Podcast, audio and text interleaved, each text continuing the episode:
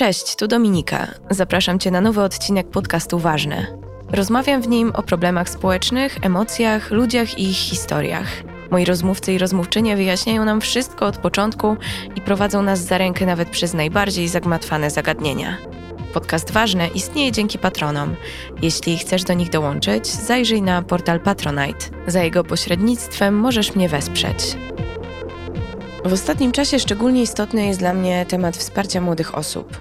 I nie chodzi tu tylko o szeroko omawiany, ale wciąż nierozwiązany problem kryzysu polskiej psychiatrii dziecięcej.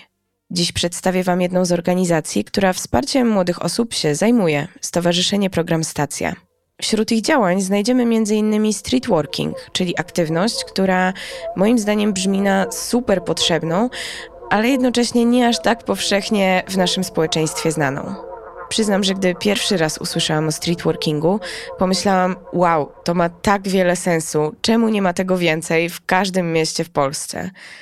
Czym dokładnie streetworking jest? Za moment same i sami się dowiecie.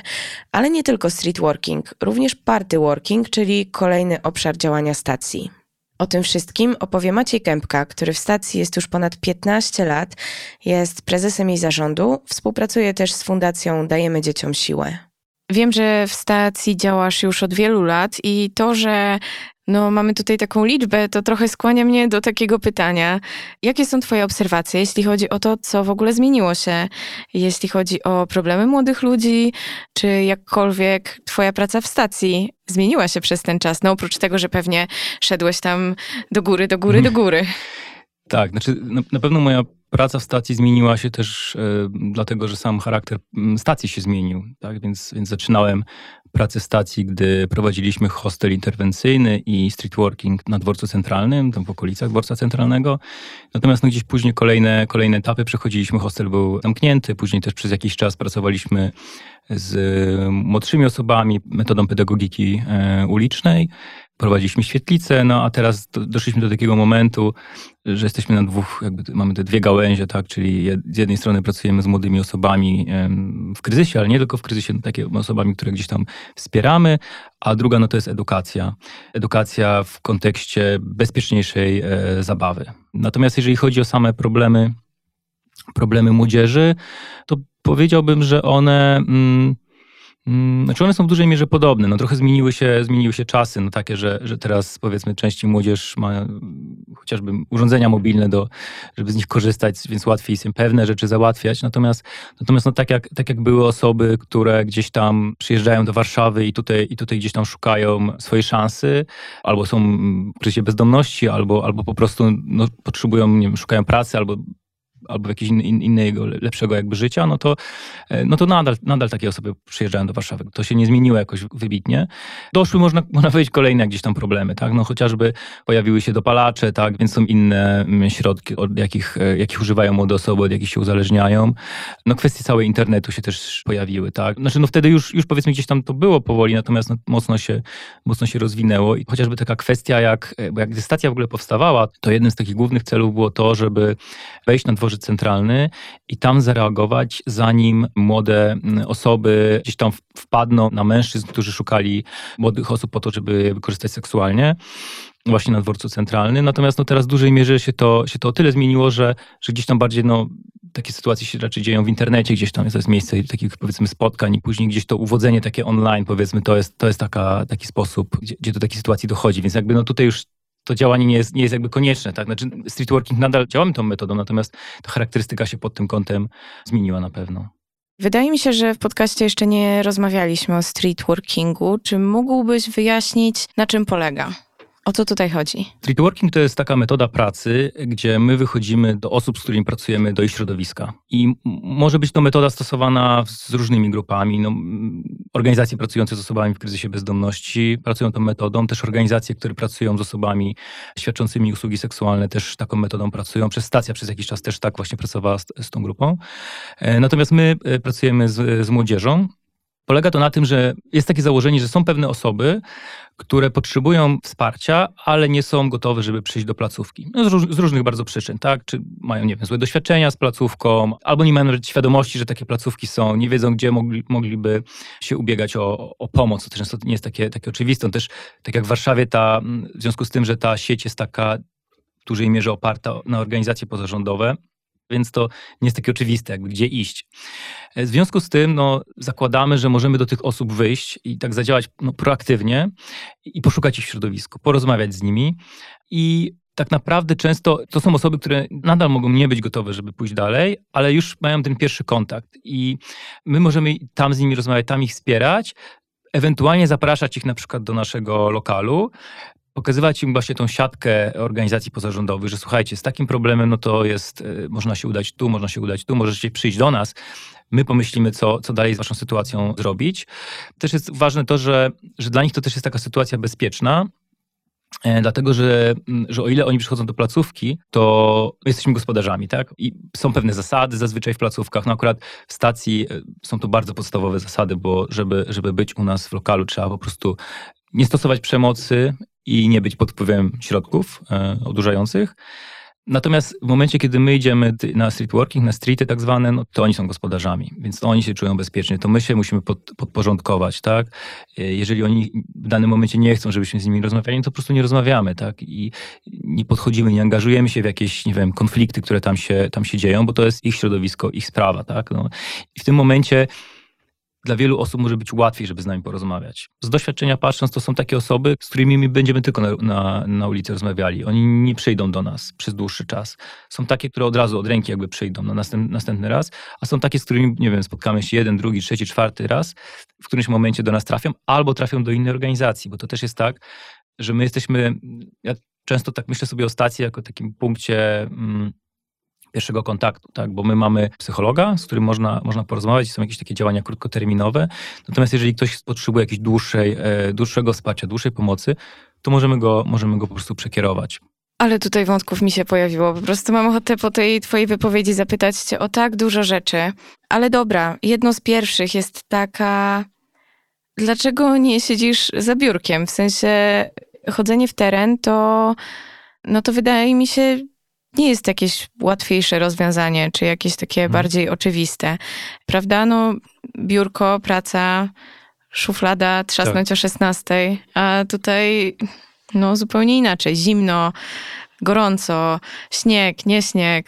No i też biorąc pod uwagę, że w tym środowisku my idziemy, to się tam mogą, bardzo różne rzeczy mogą się wydarzyć, tak? Więc, więc to też akurat w pracy street workerskiej, no, no takim pierwszym miejscu i to też w momencie, kiedy jakieś nowe osoby y, dołączają do nas, no to to mocno bardzo akcentujemy, jest też nasze bezpieczeństwo, tak? My bardzo mocno e, zwracamy na to uwagę, żebyśmy dbali o bezpieczeństwo w naszej po prostu tutaj, bo zawsze w parach pracujemy, tak? My mamy tak, taką, taką praktykę. Natomiast no, za tego biurka nie, nie dostrzeżemy pewnych, pewnych rzeczy, tak? No, nie, nie, nie dojdziemy do tych osób, które o nas no właśnie nie wiedzą albo boją się po prostu przyjść do tego, bo to biurko się kojarzy mi bardzo z takim, no akurat my też nawet i na stacji, no to to nie jest też taka praca za biurkiem, natomiast jak myślę biurko, to myślę papiery, jak myślę papiery, to myślę już tutaj coś trzeba, prawda, podpisać, jakąś listę, jakieś imię, nazwisko, może dowód pokazać. No u nas w momencie, kiedy my z nimi pracujemy, to oni są w 100% anonimowi, więc to jest dla nich też bezpieczne żeby ten pierwszy kontakt podjąć. Oczywiście, jeżeli trafią gdzieś tam, gdzieś tam dalej, no to trzeba zazwyczaj już podać imię i nazwisko, ale nawet jak przychodzą do nas do lokalu, to my e, działamy na zasadzie anonimowości. Tak? No, tak, taką, taką przyjęliśmy praktykę, bo Wiem, że to jeszcze nie jest ten moment, kiedy oni chcą odsłonić swoje po prostu imię, e, imię i nazwisko, tak? Więc praca streetworkerska bardzo mocno uzupełnia system, powiedzmy, tak? I ona jest taka bardzo, bardzo ważna. Też mm, no, my jesteśmy organizacją pozarządową i, i, i dużo organizacji pozarządowych w ten sposób y, działa, natomiast no, równie dobrze może, mogę sobie wyobrazić system państwowy, który też, wiem, że tak się na świecie też dzieje, tak? Że, że po prostu urzędnicy wychodzą, tak? No, nie wiem, pracownicy socjalni, tak? Też, też taką metodą mogą, mogą pracować, tak? I, i jest, jest to fajne właśnie sposób, żeby, żeby dotrzeć do innych osób, niż by do nas przyszły. Czyli po prostu istnieje jakaś bariera wejścia, powiedzmy, i szukania pomocy w instytucji, że jest pewien próg, którego niektóre osoby nie są w stanie, nie mogą z różnych powodów przejść. E, Dobrze rozumiem? Tak, jak najbardziej. I, ten, I tym takim podstawowym progiem to powiedziałbym chyba, że jest y, pewne zrażenie się do instytucji. bo młode osoby, z którymi, z którymi my pracujemy, bardzo często już e, w jakiś sposób się różnego rodzaju instytucje otarły, od szkoły zaczynając, po, po różne placówki, z którą mos, mosy mowy, tak, czy policja, kurator, straż miejska, no bardzo różne instytucje oficjalne, z którymi mieli kontakt. No i często bardzo ten kontakt nie spełniają go za dobrze, tak, i, i są po prostu zrażeni. No i w momencie, kiedy dla nich jakby każda, nawet taka instytucja może być postrzegana jako ta, ta instytucja. Więc ważne jest to, żeby trochę to przełamać, tak, i pokazać, że my działamy w inny sposób i to my do nich wychodzimy. W takim razie jak nawiązać ten pierwszy kontakt? W sensie, wiesz, w mojej głowie to, to wygląda jak bardzo, bardzo trudne zadanie. To jest bardzo trudne zadanie. To jest, to jest bardzo trudne zadanie. No trochę myślę łatwiejsze już w sytuacji, kiedy my jakiś czas pracujemy taką metodą i gdzieś tam w środowisku się pojawiamy i często jest tak, że inne osoby nas, nas już po prostu kojarzą, więc trochę to jest na zasadzie takiej kuli śnieżnej. Natomiast my też przyznam, że nawet y, całkiem niedawno mieliśmy taki moment, że gdzieś taka ta nasza grupa, z którą wcześniej pracowaliśmy, ona e, gdzieś już powiedzmy no, zeszła ze sceny miejsca, gdzie, gdzie chodzimy i, i pojawiły się nowe młode osoby, no i musieliśmy trochę na nowo nawiązać kontakt. I to jest, to jest trudne, żeby podejść, żeby zagadać, żeby, żeby gdzieś no, pokazać, jaką mamy ofertę. No przyznam, że my też tutaj w tym kontekście, to są takie proste bardzo mechanizmy działają, że my podchodzimy i też z pewnym taką bardzo konkretną ofertą, czyli w, w, przypadku takim też edukacyjnym, no to my jesteśmy też kojarzeni jako, jako organizacja, która rozdaje prezerwatywy na przykład, tak? I, I, czy materiały w ogóle profilaktyczne. I to jest jakaś tam taka rzecz, która jest y, atrakcyjna. Natomiast my nie rozdajemy tych prezerwatyw tak no, bezmyślnie, tak, po to, żeby je tylko rozdawać. Tylko to jest taki element, gdzie my możemy zacząć rozmowę o edukacji seksualnej, o tym, jak te prezerwatywy wykorzystywać, po co je wykorzystywać. Też nie wiem, czasami mamy jakieś, nie wiem, są nawet słodycze, jakieś, jakieś tak, coś do, do zjedzenia, to też jest jakiś tam sposób y, atrakcyjny i to też umożliwia taki pierwszy, pierwszy kontakt, zachęca. Oczywiście później gdzieś tam, jak ta rozmowa się, się rozwija, jak przechodzimy drugi, trzeci, czwarty raz, no to już, to już często osoby chcą z nami po prostu porozmawiać, pomijając jakby całą kwestię gadżetów, tak? I, no tak, ale ten pierwszy kontakt faktycznie to jest bardzo trudne też, żeby, to ja też, też mogę taką anegdotę powiedzieć, bo może też dotyczącą pracy na ulicy, ale dotyczącą pracy w kontekście pedagogiki ulicznej. To jest troszeczkę inna metoda, to jest metoda, gdzie... Mm, gdzie zakładamy taką, bo tutaj na streetworkingu spotykamy bardzo różne osoby, tak? To nie jest jakaś taka grupa, którą my zakładamy, powiedzmy z nią gdzieś chodzimy i nie wiem, nie mamy zgód rodziców, tak? Natomiast pedagogika uliczna to są młodsze dzieciaki, gdzie, gdzie się pracuje, gdzie się zakłada taką grupę, gdzie się z rodzicami też kontaktujemy, mamy zgody, wychodzimy razem do kina i to jest taka gdzieś tam ograniczona grupa. I, i była taka sytuacja, że gdzieś z koleżanką w ramach też działań stacji taką grupę właśnie mieliśmy nawiązać. Natomiast zanim się taką grupę nawiąże, no to jest taki element no, gdzie musimy poszukać po prostu takiej młodzieży, którą uznamy, y, dzieciaków, które uznamy, że są najbardziej e, tego wsparcia e, wymagają. No taki element diagnozy. I taka diagnoza też chwilę trwa, ona może trwać, nie wiem, miesiąc nałóżmy. No ale żeby taką diagnozę zrobić, no to trzeba być w środowisku po prostu. Co też jest trudne, no bo jest gdzieś nowym elementem w tym środowisku. No i było tak, że my gdzieś na takie podwórko trafiliśmy i wydawało nam się, że tam są takie dzieciaki, które, które, by, które byśmy chcieli właśnie objąć wsparciem i zaczęliśmy tam przesiadywać. No i oczywiście też, żeby no nie siedzieć i się patrzeć, no to sobie akurat graliśmy w kości, tak? No i graliśmy, zapisywaliśmy wyniki. Wydawało nam się, że to jest takie właśnie naturalne, nikt, nikt nie będzie podejrzany. I dopiero po paru miesiącach, jak już zawiązaliśmy tą grupę, mieliśmy właśnie, naprawdę fajnie się z nimi pracowało, to dzieciaki nam powiedziały, że słuchajcie, wiecie co, bo my to na początku myśleliśmy, że wy jesteście jakimiś takimi creepami, bo wy, że i nas obserwujecie i coś zapisujecie że się na nas patrzycie, a później coś zapisujecie, tak? A nam się wydawało, o super pomysł, że będziemy w kości grali, tak? Natomiast z ich perspektywy wydawało się, że my robimy notatki na ich temat, tak? Więc ta diagnoza, to obserwowanie, to bycie w środowisku, zaistnienie jest bardzo trudne i trzeba też bardzo tutaj uważać, żeby, żeby, właśnie no, nie zrobić takiego fałszywego kroku. No tak, no bo co tutaj zrobić, kurczę? Zagadać o pogodę? Jak to zrobić, żeby nie było niezręcznie, żeby ktoś tak, sobie nie tak. poszedł? To jest po prostu... No Mieliśmy też na takim podwórku też fantastyczną reakcję, myślę sobie, osoby dorosłej, gdzie osoba dorosła do nas podeszła i się zapytała, co państwo tu robią w ogóle, tak? Co to, o co tu chodzi, że państwo z dziećmi zagadują? No i oczywiście bardzo się ucieszyliśmy, bardzo powiedzieliśmy, że to jest słuszna postawa, powiedzieliśmy, że to jest projekt z urzędu, daliśmy namiar do urzędnika, który z nami projektem się mm, zajmował i tak to się skończyło. Natomiast no, to też nas zaskoczyło, bo to, bo to nie wszędzie się zdarza, tak? Żeby, żeby takie zainteresowanie było. Mhm. Wow. Zastanawiam się też, no bo takim jednym z elementów waszej pracy pewnie jest namierzanie miejsc, gdzie mhm. mogą się pojawić młode osoby.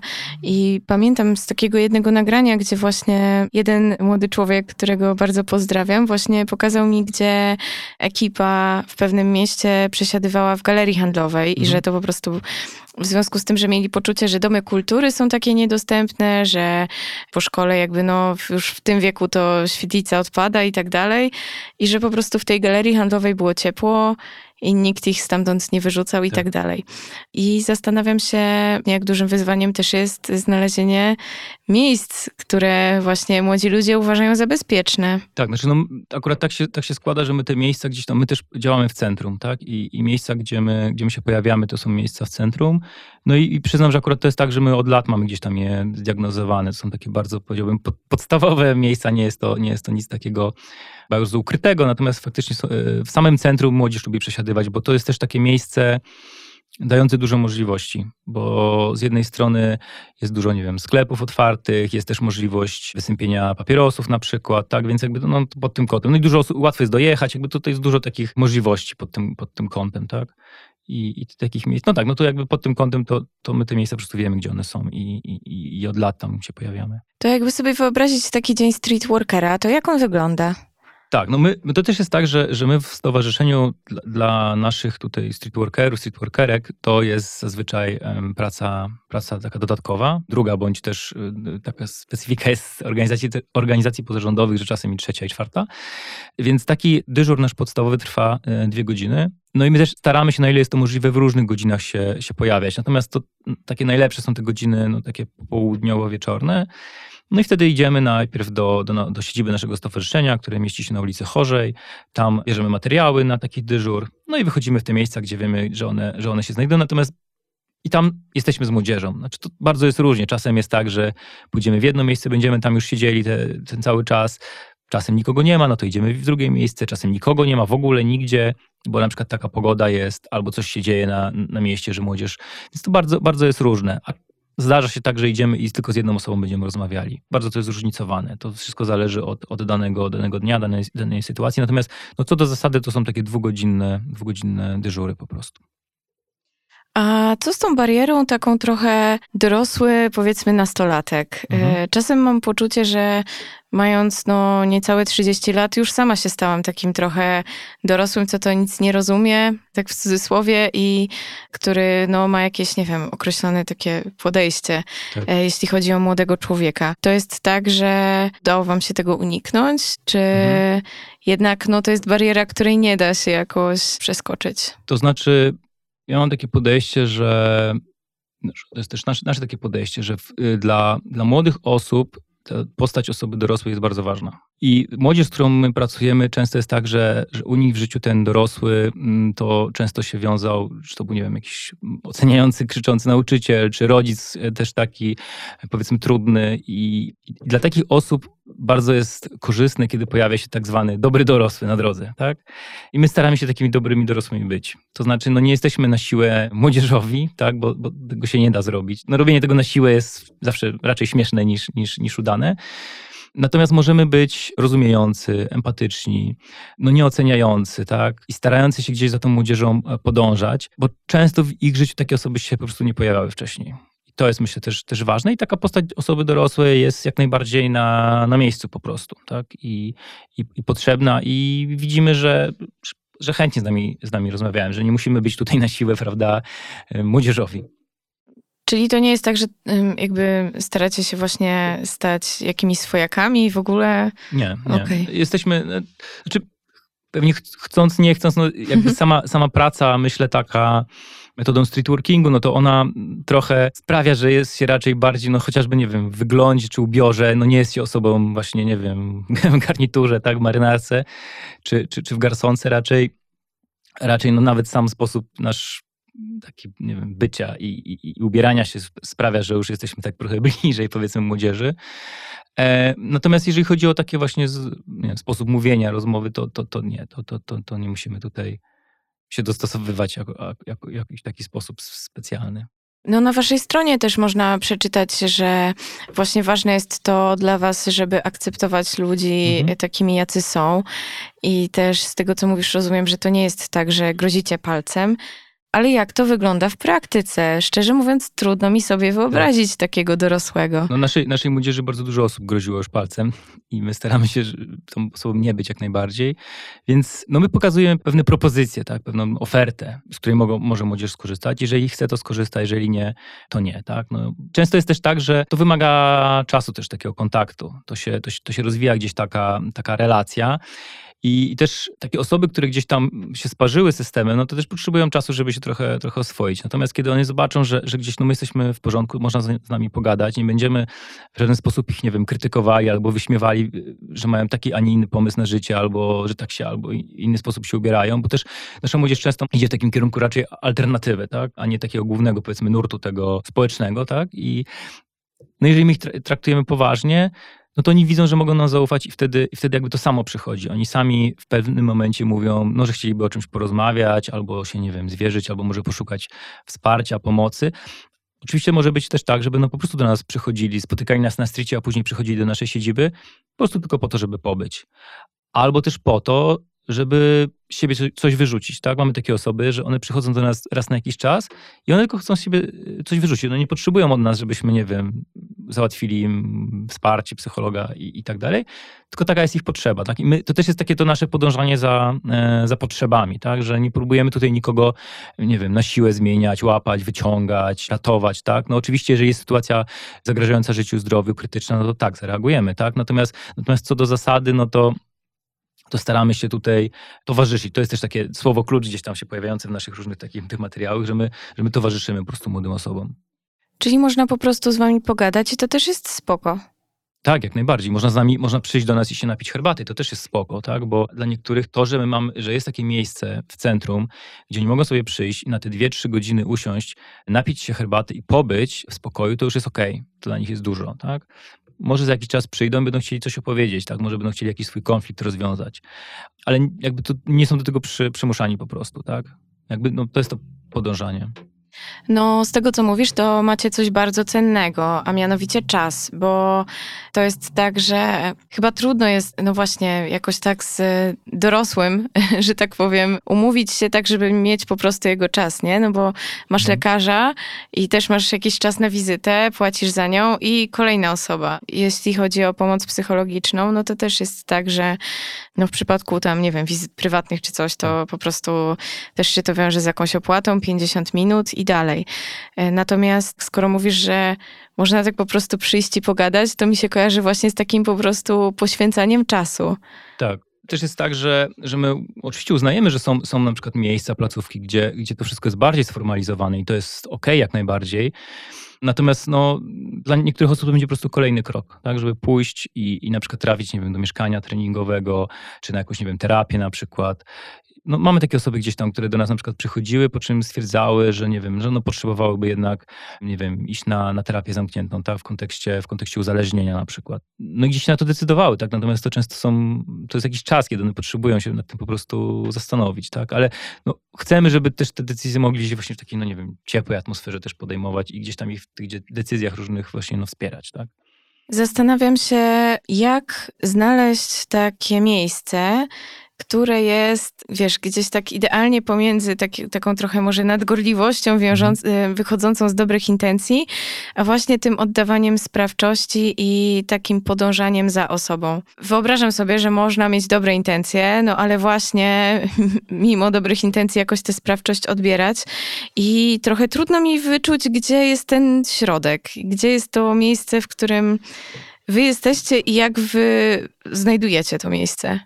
Mhm, to jest, to, jest, to, jest, to jest trudne na pewno, żeby znaleźć taki, taki środek, ale myślę, że to też bardzo mocno zależy od takiego też no, podejścia, tak? W sensie takim, że my też uznajemy, że to są zasady tego miejsca, że my je sobie gdzieś tam ustalamy. My też, my też jako, jako zespół właśnie ten pracujący z młodzieżą pracujemy pod superwizją, więc, więc też superwizja jest takim miejscem, gdzie o tym po prostu rozmawiamy I czasem się zastanawiamy, no bo też przyznam, że czasem też jest tak, że, że przychodzi jakaś taka frustracja, że myślę sobie, kurczę, no tyle czasu ktoś do nas przychodzi i jakby, no chciałbym, żeby jakoś, jakoś pomóc, coś ruszyć do przodu, ale nie udaje się, tak? Bo, albo nie chce ta osoba, tak? No ja na siłę nie, nie będę go, wspierał.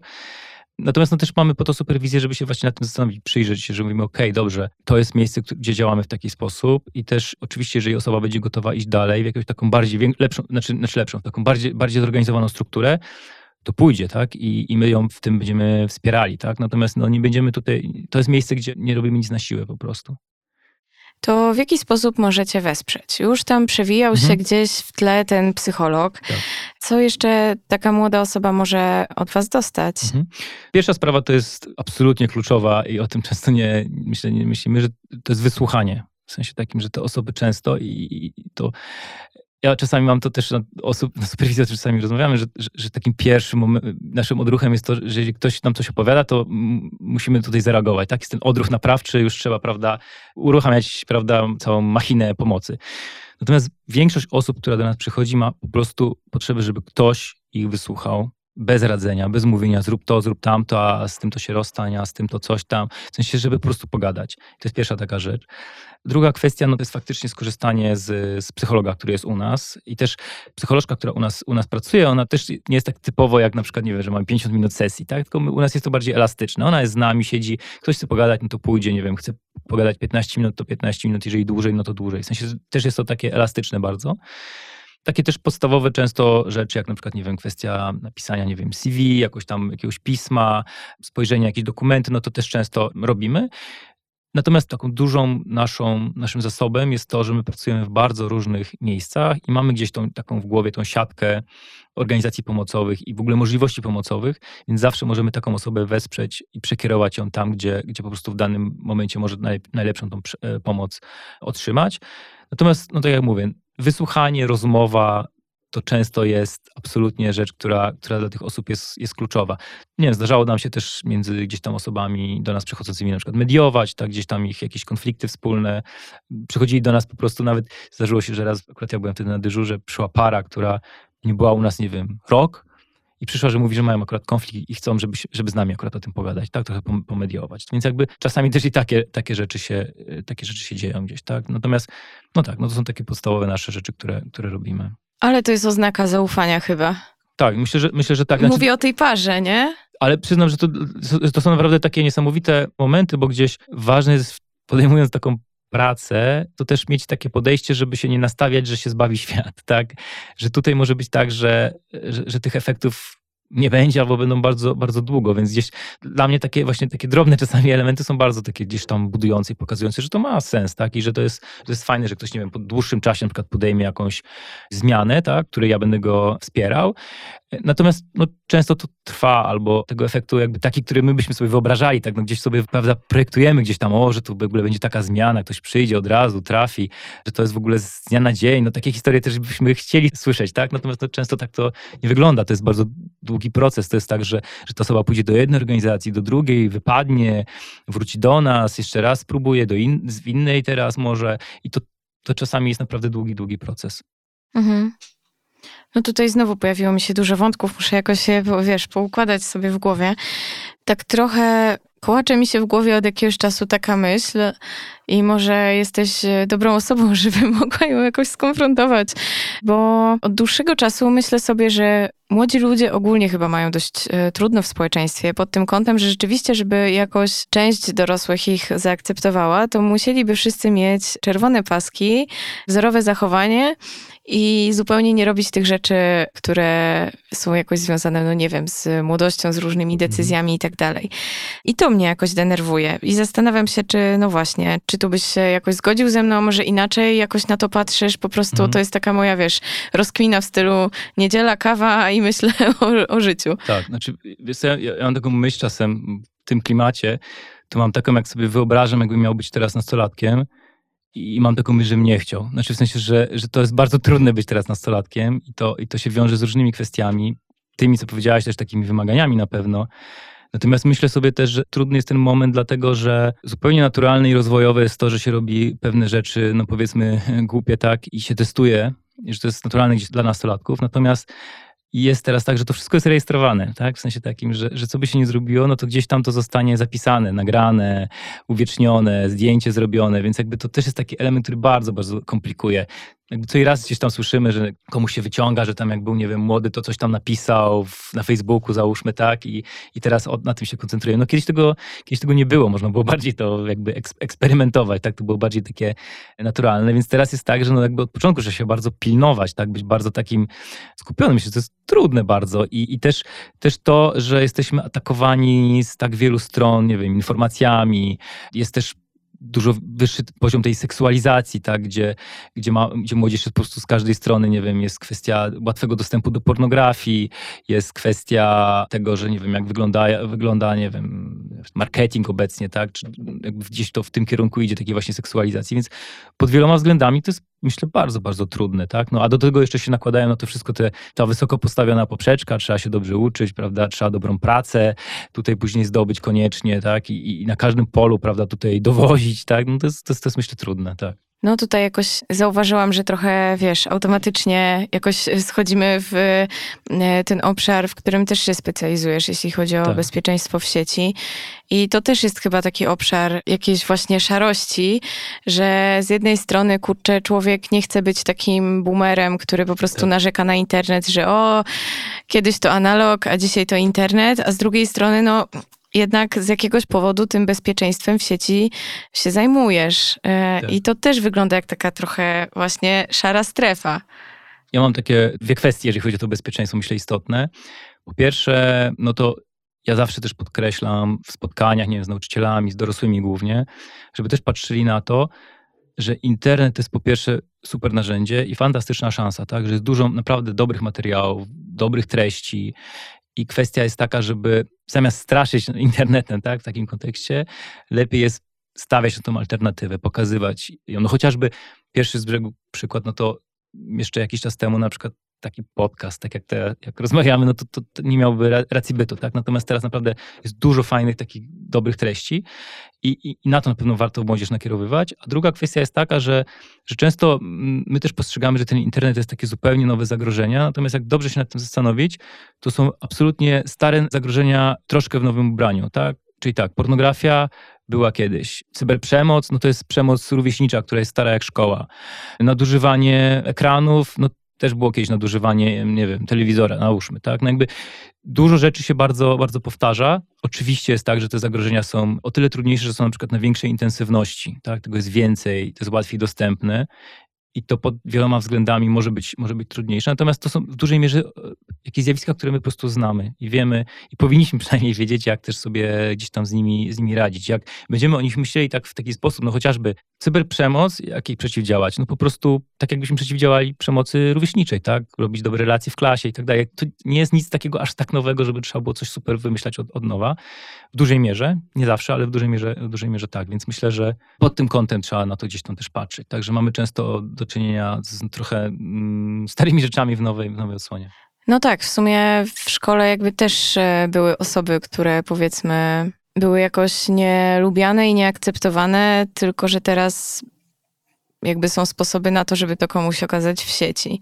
No tak, to się kiedyś okazywało poza siecią i też, też są prowadzone badania, które pokazują, że najczęściej osoby, które doświadczają przemocy w sieci, doświadczają też jej offline, tak, że jakby to się jedno z drugim bardzo mocno łączy, tak. Oczywiście łatwiej jest być sprawcą online, tak, bo, to, bo, bo tutaj działają pewne mechanizmy, które, które no, sprawiają, że że, że nam jest łatwiej pewne działania podejmować, e, kiedy, kiedy nie widzimy drugiej osoby, tak? Natomiast no, co do zasady, no to, to, to, to się bardzo mocno się gdzieś tam te zjawiska po prostu łączą. No, jeżeli chodzi, szczególnie jeżeli mówimy o przemocy właśnie rówieśniczej, te online, offline. Czy tutaj w tym obszarze właśnie bezpieczeństwa w sieci, cyberbezpieczeństwa da się też pracować tak właśnie bez grożenia palcem? No bo to jakby to jest mhm. taki, taka automatyczna myśl, która mi się pojawia w tak. głowie, tak. nie? Że powiedzieć nie wolno, nie wolno, nie? I mhm. tutaj pokiwać palcem i z drugiej strony po prostu ktoś, nie wiem, to już obojętnie kto może po prostu się roześmiać i powiedzieć no i, i, i co? Tak, no nie wolno, nie wolno, a z drugiej strony dajemy młodej osobie smartfona z nieograniczonym dostępem do internetu, tak? I ona i tak i tak będzie, będzie robiła co chce. To też trochę o, o tym w, w kontekście właśnie bezpieczeństwa online, to też jest waż, ważne gdzieś tam o tym mówić, że że takie kontrolowanie, takie, no, może nie grożenie palcem, ale kontrolowanie, to jest dobre dla, dla bardzo młodych dzieci, tak? Natomiast jeżeli ktoś już ma własne urządzenie, no to jest kwestia edukacji, to jest kwestia rozmawiania o tym, to jest kwestia też interesowania się tym, co młoda osoba robi, pomaganie jej, może, nie wiem, komentowanie pewnych rzeczy, ale też traktowanie e, poważne tego, co młoda osoba na przykład ogląda. No, na przykładzie YouTube'a, tak? Jeżeli mamy młodą osobę, nie wiem, warto z nią porozmawiać, co ona na tym YouTubie ogląda, dlaczego to ogląda, co ją tam interesuje, czy to jest fajne, może razem coś obejrzymy.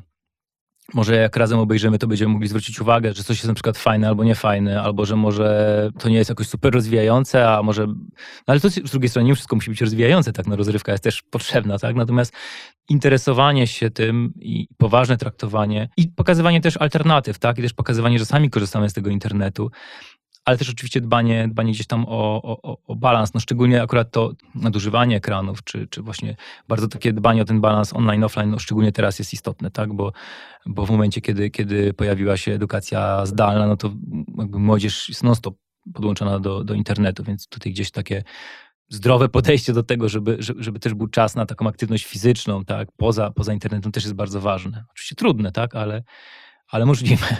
No zwłaszcza, że dorośli też mają z tym problem. W sensie, gdybym miała policzyć, ile godzin spędzam nad ekranem monitora czy telefonu, no to myślę, że też ten współczynnik nie byłby jakiś Absolutnie, super. To jest, to jest w ogóle, to jest klucz, tak? Jeżeli chcemy, żeby, żeby dzieci nie korzystały, nie nadużywały ekranów, to, to my jesteśmy przykładem dla nich, tak? Jeżeli mówimy do dziecka, odłóż telefon, a sami non-stop siedzimy w telefonie, nie wiem, jedząc kolację, no to dlaczego dziecko miałoby tego też nie robić, tak? I ja też pracuję w Fundacji Dajemy Dzieciom Siłę, gdzie dziale dziecko w sieci się zajmujemy kwestiami właśnie internetu. I tam mieliśmy między innymi takie działania jak domowe zasady ekranowe, gdzie zachęcamy rodziny, żeby ustaliły sobie właśnie takie zasady, które pomogą gdzieś tam ten balans zachować. I to jest w ogóle rzecz, która jest bardzo mocno tam akcentowana. Zasady powinny dotyczyć wszystkich, tak? Jeżeli umawiamy się, że nie korzystamy przy jedzeniu z urządzeń ekranowych, to wszyscy nie korzystamy, tak? Jeżeli umawiamy się, że nie wiem, urządzenia są gdzieś tam wspólnie ładowane, no to razem. Jeżeli się umawiamy na wspólną zabawę, że gramy grę planszową na przykład, no to nie jest tak, że dziecko się rusza, a my sobie sprawdzamy, co tam w internecie się dzieje, tak? Więc jakby i wtedy mamy realną szansę gdzieś tam to, to zachowanie też dziecka po prostu modelować. Mhm. Chciałam tutaj zrobić taki mały zawijas z powrotem do kwestii streetworkingu. Bardzo bym chciała, żeby to było tak, że wiesz, streetworking jest bardzo ważną częścią w ogóle systemu, no ale niestety w tej chwili chyba opiera się raczej na NGO-sach, y, mhm. tak jak mówiłeś wcześniej. Jakbyś miał to wyjaśnić, dlaczego streetworking, dlaczego takie tego typu aktywności, to jest właśnie ta szalenie istotna część pracy, no chociażby z młodym człowiekiem. Tak, no można powiedzieć, że, że streetworking jest elementem pracy socjalnej, tak, i, i jest ważny dlatego, że daje możliwość dotarcia do osób, które by nie dotarły, do których byśmy nie dotarli w inny sposób. I też działamy w środowisku młodej osoby, gdzie ona jest, e, czuje się bezpieczna na pewne tematy porozmawia z nami u siebie na podwórku, czy gdzieś tam w takiej przestrzeni, gdzie czuje się bezpieczna, a nie porozmawia w placówce, tak? Więc, więc no pod tym kątem to jest, to jest po prostu ważne, żeby, żeby też do takich osób docierać. No to jest w kontekście młodzieży, no a w kontekście, nie wiem, osób w kryzysie bezdomności podobnie, tak? Też one by mogły nie dotrzeć w pewien sposób do różnych placówek, gdyby nie streetworkerzy.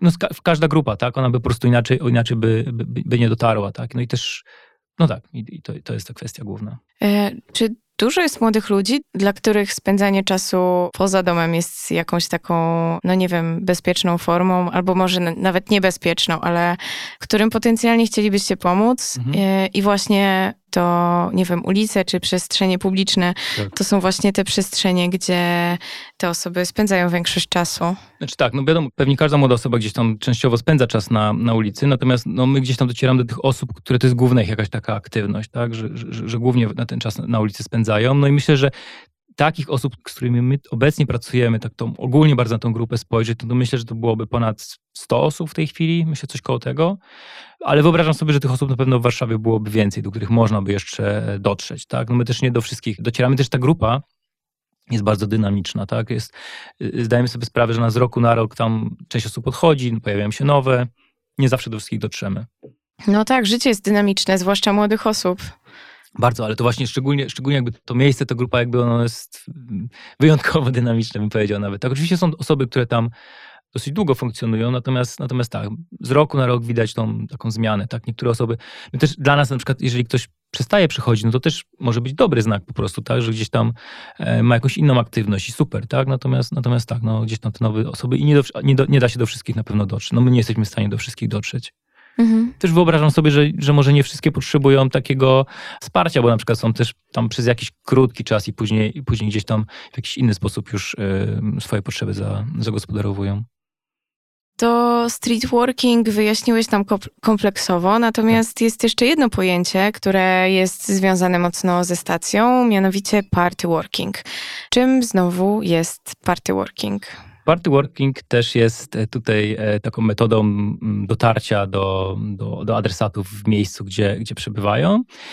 I jak tutaj sama nazwa wskazuje, idziemy na, na różnego rodzaju imprezy, tak? Czy, czy to idziemy do klubów, czy idziemy nad Wisłę, czyli tam, gdzie gdzieś osoby spędzają wolny, wolny czas, z taką ofertą edukacyjną. O ile w streetworkingu raczej te osoby tam się powtarzają, natomiast party workingu to są takie bardzo raczej krótsze, jednorazowe kontakty. I to jest edukacja na temat e, bezpieczniejszej zabawy. Bardzo ogólne pojęcie, natomiast jakbyśmy tak do szczegółu mieli przejść, no to to jest edukacja seksualna, edukacja na temat używania substancji legalnych, nielegalnych, no tak, i, i, takiego też, no takiego bezpieczeństwa po prostu, bycia w różnych, nie wiem, właśnie o kontekście klubów, czyli na przykład też rozmawiamy o tak zwanej pigułce gwałtu, tak, czyli to, tego, co się ewentualnie może wydarzyć, jak się przed takimi sytuacjami po prostu zabezpieczać. I to wszystko jest w takim, powiedziałbym, klimacie, czy, czy, czy moglibyśmy powiedzieć sosie takiego, tak, tego harm reduction, tak, czyli redukcji szkód, takiego podejścia polityce takiej społecznej, zakładającego, że, że są takie działania, które niektórzy po prostu będą podejmowali, czy jakbyśmy na głowy stanęli, to i tak będą to robili. No i możemy te osoby wesprzeć w taki sposób, że zadziałamy, że będą podejmowali te czasami ryzykowne działania w sposób po prostu bezpieczniejszy, tak? I nie mówimy bezpieczny, mówimy bezpieczniejszy zawsze, tak? Że, że wiemy, że to może być w jakiś sposób e, po prostu dla nich szkodliwe, natomiast no, staramy się, żeby było jak najmniej szkodliwe. Czyli zakładacie, że ludzie po prostu będą imprezować, e, tylko że da się to robić trochę nie wiem, z mniejszym ryzykiem. Tak, tak. Znaczy, to można powiedzieć tak. Najlepiej oczywiście, jakby ludzie nie używali środków, tak, załóżmy psychoaktywnych, pewnie byłoby najbezpieczniej. Natomiast to wiemy, że są osoby, które będą używały i tak, i tak. No i faktycznie, i jakby mając taką świadomość, możemy tak zadziałać, żeby to było, żeby to było bezpieczne. Więc my jakby przyjmujemy, że będą po prostu używali i wtedy dopiero zadajemy pytanie, co my możemy z tym zrobić. No, byłam pod wrażeniem waszych ulotek, gdzie właśnie można przeczytać, to znaczy spodziewałam się tam takich treści, bo znałam wasz profil, ale no, że właśnie jeśli na przykład bierzesz to, no to wtedy pamiętaj o tym i o tym tak. i jak poczujesz się źle, to zrób to i to i pamiętaj o tym też, że zawsze możesz poszukać pomocy lekarza, bo to nie jest nielegalne być pod wpływem. Dokładnie. To ludzie często nie wiedzą właśnie dlatego się boją zgłosić do, do lekarza, albo jeszcze gorzej wezwać pogotowie na przykład do swojego znajomego, tak? Który, którym się coś stało, a wiedzą, że jest pod wpływem e, środków. No, takiej wiedzy nie ma. W sensie mam poczucie, że niby młodzi ludzie wiedzą dużo o imprezach, ale takiej tak. twardej wiedzy. Ale nawet starzy, młodzi, starzy, wszyscy e, po prostu. Myślę, że, że to, jest, to jest nawet nie jest kwestia wieku. Ja mam też czasami nawet takie przekonanie, że czasami młode osoby dużo bardzo wiedzą na, na, na, taki temat. Ja też takie moje doświadczenie zupełnie inne, ale gdzieś tam prowadzą, prowadząc też warsztaty z, z, młodymi osobami w szkołach się często przekonywałem, że naprawdę mają sporą wiedzę mm, niektóre osoby. Natomiast no, my idąc na przykład nad Wisłę, na bulwary czy, czy do klubów, często spotykamy też i osoby już dorosłe, tak? I też z nimi, z nimi fajnie można, można porozmawiać, pokazać im właśnie te, te nasze materiały i po, porozmawiać na temat, nie wiem, środków też, które, które rozdajemy. Też to są to prezerwatywy, no nie tylko materiały do, do poczytania. Taka doza akceptacji z waszej strony chyba pomaga przełamać taką barierę wstydu. Tak sobie myślę, że mhm.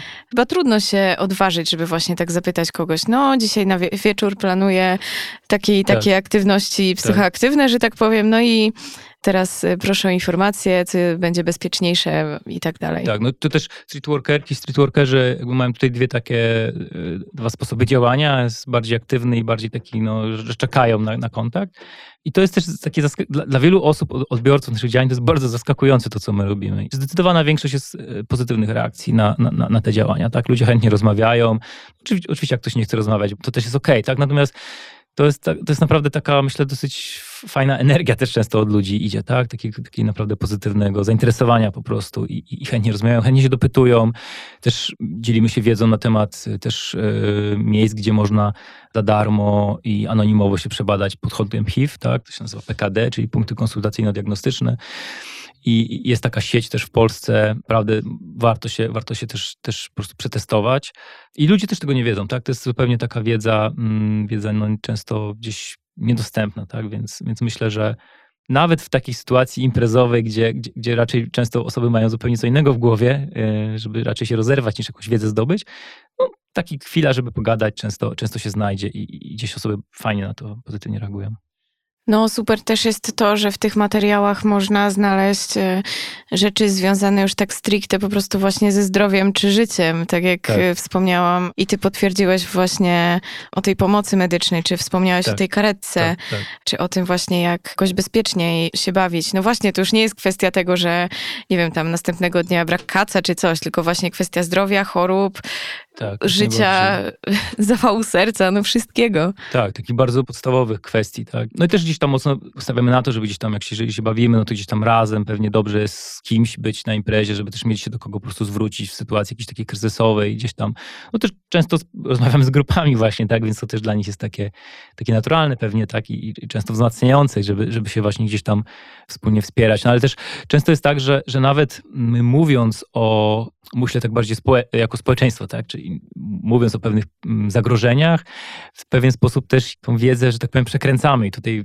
konkretny przykład mam w głowie, czyli tak zwaną pigułkę gwałtu, która bardzo często nie jest pigułką, tak, tylko jakimś płynem wlewanym.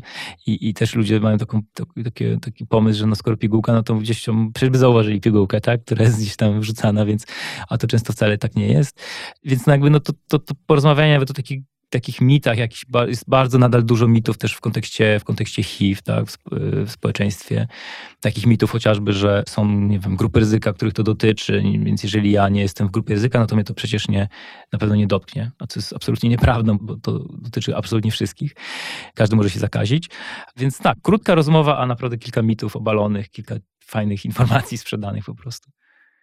Dlaczego to działanie w nurcie harm reduction, redukcji szkód jest ci tak bliskie? Ja mam też takie właśnie podejście, że, że faktycznie jest tak, że no tutaj nie zbawimy świata, tak? Nie jest tak, że, że, że wszyscy będą, nie wiem, cała historia nam pokazuje, że, że zawsze jest jakiś tam nie wiem, grupa ludzi, którzy, która podejmuje jakieś ryzykowne zachowania. Jest zupełnie, zupełnie naturalne ale też takie przekonanie, że ja widzę, że, że to działa po prostu, tak, że to ma, ma sens i, i, i wspiera młode osoby, i nie tylko młode, dorosłe, tak, więc też miałem akurat taką akurat dużą przyjemność, że, że gdzieś tam będąc na studiach też akurat na samym początku trafiłem, akurat była taka w Polsce konferencja dotycząca właśnie mm, redukcji szkód, bardzo duża, no i posłuchanie też o tych programach, co się na świecie dzieje, no akurat wtedy u nas, jakby u nas też już to mocno działało, natomiast nie miałem aż takiej świadomości, ale posłuchanie tego, jak to działa na świecie, jak to wygląda, jak takie programy są realizowane, no naprawdę i też jakby konkretne dane pokazujące, że to ma sens, no to było też gdzieś takie, myślę, mocno, mocno wspierające, tak? Że, że miałem takie przekonanie, że to naprawdę jest metoda, która ma sens i warto jest po prostu to robić. Czy w Polsce już jesteśmy na takim etapie, że właśnie już jakoś, no jest powiedzmy większa akceptacja dla działań z nurtu redukcji szkód niż z nurtu grożenia palcem, karania i tak dalej, że na przykład no jednak lepiej jest e, powiedzmy edukować i nie wiem, załóżmy przekazać prezerwatywę niż po prostu powiedzieć, że mhm. nie wolno albo coś takiego. Czy tutaj przez ten czas, kiedy działasz społecznie, zauważyłeś jakieś e, zmiany? Hmm. Dobre pytanie, bardzo trudne. Jeśli nie, to w porządku. Jeśli tak, to w porządku. Mhm. Znaczy, nie zakładam tutaj żadnej odpowiedzi. Znaczy myślę, myślę, że na, na pewno taka rzecz, którą. E, znaczy jest tak, że, że te działania są finansowane. Tak? To jest, myślę, taka ważna rzecz, która nam coś pokazuje, tak? że, że gdzieś tam jest akceptacja na, takie, na tego typu działania i to są granty też i, i przez jednostki no, państwowe przekazywane, tak? więc jakby to też pokazuje. Natomiast wydaje mi się, że w takiej e, społecznym gdzieś postrzeganiu to jeszcze, jeszcze to nie jest jakaś taka, taka rzecz, która jest bardzo jakaś taka mocno osadzona, tak mi się wydaje przynajmniej. Na pewno bardziej niż, niż te lata, lata temu, no bo, no bo redukcja szkód, no to ten nasz, nasz wymiar redukcji szkód jest bardzo taki powiedziałbym, pewnie jeszcze łatwe do zaakceptowania, ale redukcja szkód to też jest na przykład wymiana igieł i strzykawek, tak? To też dla wielu osób jest już takie naprawdę szokujące gdzieś tam, tak? Że, że dlaczego to się robi, tak? I myślę, że, że pewnie jeszcze daleko, żebyśmy, żeby gdzieś tak społecznie na to, na, na, na to spojrzeć, że, że cały czas jednak dominuje to u nas to nie może nie grożenie palcem, ale takie jednak podejście, że, że, że, musimy robić wszystko, żeby po prostu ludzi, nie wiem, wyciągnąć z jakiejś tam wiem, na przykład problemu, zrobić tak, żeby w ogóle nie używali, żeby w ogóle, nie wiem, nie podejmowali ryzykownych sytuacji. Jakby to jest taki chyba nadal dominujący gdzieś tam e, paradygmat. Chociaż, no ale, ale są organizacje i jest finansowanie gdzieś tam też na harm reduction, więc, więc jakoś tam, no nie, nie ma tak, że to jest jakaś bardzo, bardzo zła sytuacja, tak myślę. Chociaż mówię, ja też mówię z bardzo takiego wycinka tego nurtu, tak, bo podejrzewam, że, że, że tutaj jakby porozmawiać z osobami, które robią właśnie e, chociażby takie harm reduction skierowane do osób używających środków psychoaktywnych, to, to pewnie, pewnie inaczej i co innego mógłby powiedzieć. Mhm. Czy jest jeszcze jakiś wątek, który Twoim zdaniem jest szalenie istotny, właśnie jeśli chodzi o młode osoby, a które być może po prostu zdarzyło mi się pominąć tutaj? Hmm. Czy jest jeszcze jakaś taka bardzo ważna rzecz, która jest dla Ciebie istotna, a nie miałeś przestrzeni, żeby ją przekazać? Myślę, że taka bardzo ogólna kwestia to jest to, że sytuacja młodych osób, trochę o tym wspominałem już, tak, że, że nie jest łatwa też w kontekście tego, że, że mamy takie, takie powiedzmy, no, bardzo rozpędzone czasy, tak? Ale też nie jest łatwa ze względu na tą sytuację pandemiczną na pewno i to, że, że też mamy no jednak bardzo złą sytuację albo wręcz zapaść tak, psychiatrii dziecięcej i tej pomocy potrzeba więcej, a są mniejsze możliwości, żeby jej udzielać obecnie. Tak? Więc myślę, że to jest taka, taka też duża, duży, duży problem, który ja gdzieś tam obserwuję zarówno jako, jako tutaj pracując w stacji, ale też i, i, w fundacji, no, jesteśmy naprawdę w trudnym bardzo, bardzo gdzieś tam momencie i, i, i jakoś na razie ja, ja przyznam, że jestem gdzieś tam pesymistą, nie widzę jakiegoś takiego wyjścia, żeby, żeby ten system się gdzieś tam podniósł i też, żeby było tak, żeby każda młoda osoba faktycznie miała wsparcie i też myślę, że cały czas mamy taką małą świadomość tego, jakie są problemy młodzieży. I ja mam taki fan, znaczy fantastyczny, straszny przykład w sumie, ale nie wiem, czy, czy kojarzysz, taka, taka była sytuacja, e, taki problem tak zwanego e, niebieskiego wieloryba. No, to było parę, już jakiś czas temu. Tak, tak, parę lat kojarzę. Temu. Taki news był. Tak, news był taki, że, że, że, gdzieś tam jest jakaś taka gra internetowa, że, że zachęca młode osoby do podejmowania jakichś takich autodestrukcyjnych zachowań. No i, i, pamiętam, że, że gdzieś tam bardzo się o tym mocno rozpisywała prasa. To oczywiście było, wszystko się okazało później fejkiem i taką moralną paniką. Gdzieś tam przez, no, ja też mówię, dorośli stworzyli problem, który, z którym później bardzo mocno i dzielnie walczyli. Też pokazuje to, jak mówię bardzo ogólnikowo, tak ogólnie, no, ale że my dorośli jakby, tak, no nie mamy tutaj w ogóle, nie ogarniamy, co się dzieje, tak, a jak mamy młode osoby wspierać, które sami z fejkiem się nie potrafimy tutaj zmierzyć. Natomiast dla mnie było też takie e, bardzo straszne, że, mm, że dużo było takich sygnałów od dorosłych, że zauważali, że młode osoby się samo okaleczają, tak? I mówili, o to niebieski, niebieski wieloryb, tak? I to jest dla mnie o tyle straszne, że to nie było w ogóle związane z niebieskim wielorybem, tak? Okazało się, że młode osoby potrzebowały dopiero niebieskiego wieloryba, żeby się zorientować, jaka jest gigantyczna skala e, samookaleczania się młodzieży, tak? I w sensie, że dorośli potrzebowali tak, tak, niebieskiego. Tak, tak, tak. I oni to utożsamiali, że to jest niebieski wieloryb. Nie, po prostu duża grupa młodzieży ma problem z samookaleczaniem się, tak? I to jest problem od, od dłuższego czasu, tak? Natomiast dla mnie to było takie, takie bardzo mocne, że, że gdzieś tam to nie było zauważane po prostu, że to nie było w świadomości wielu osób problemem, tak? Że dopiero trzeba było jakiegoś takiego, tego niebieskiego wieloryba, żeby w ogóle sobie to uświadomić.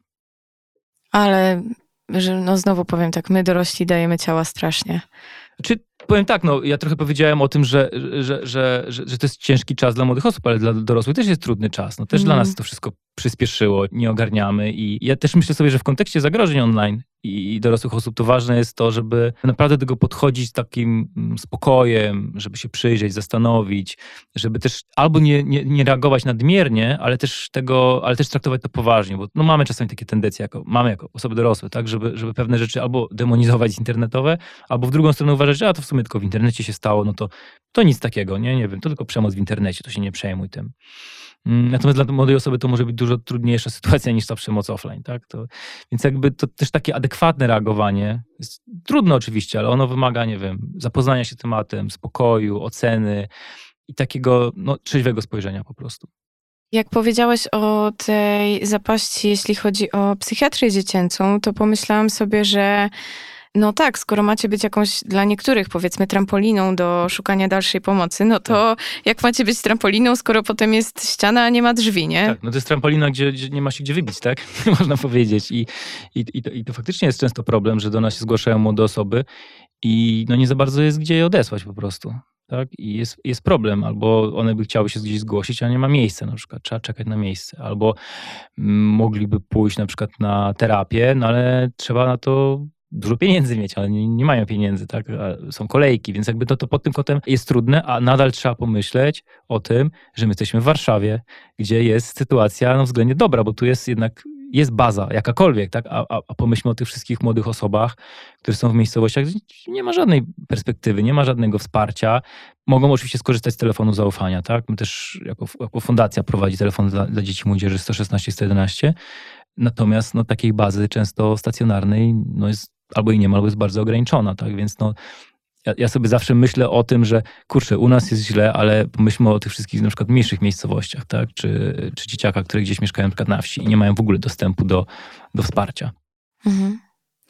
To skoro kurczę, sytuacja jest taka trudna i jednak jesteś pesymistą, to jak to możliwe, że wciąż wiesz, jakoś działasz i nie rzuciłeś tego? No bo wiesz, jakby w momencie, kiedy rzeczywiście chcesz pomagać, tak. ale trochę nawet nie masz już narzędzi, bo po prostu gdzie zatkasz palcem, to przecieka w innym miejscu i po prostu tak. musiałbyś mieć 100 palców. No to rozumiem, że w pewnym momencie mógłbyś uznać, że no tutaj jakby nie ma jak działać nawet. Tak, ale, wiesz, ale ja, ja zawsze wychodzę z założenia, że jest obszar, gdzie, gdzie możemy coś zmienić, nawet jakiś mały element i to już jest dla niektórych osób to już jest dużo i, i dla niektórych oczywiście to nie rozwiąże sytuacji, ale, ale już będzie jakieś wsparcie, a dla niektórych a tak jak mówiłem, że niektórzy wymagają, znaczy potrzebują tylko tego, żeby się wygadać, tak? I, to już jest ok. Dlatego też czuję, że to, że to nasze działanie ma nadal po prostu sens i gdzieś tam jest, jest potrzebne i, i też widzę, że no, przychodzą do nas osoby i korzystają z tego i jakby no to dodaje gdzieś jakąś taką energię na pewno.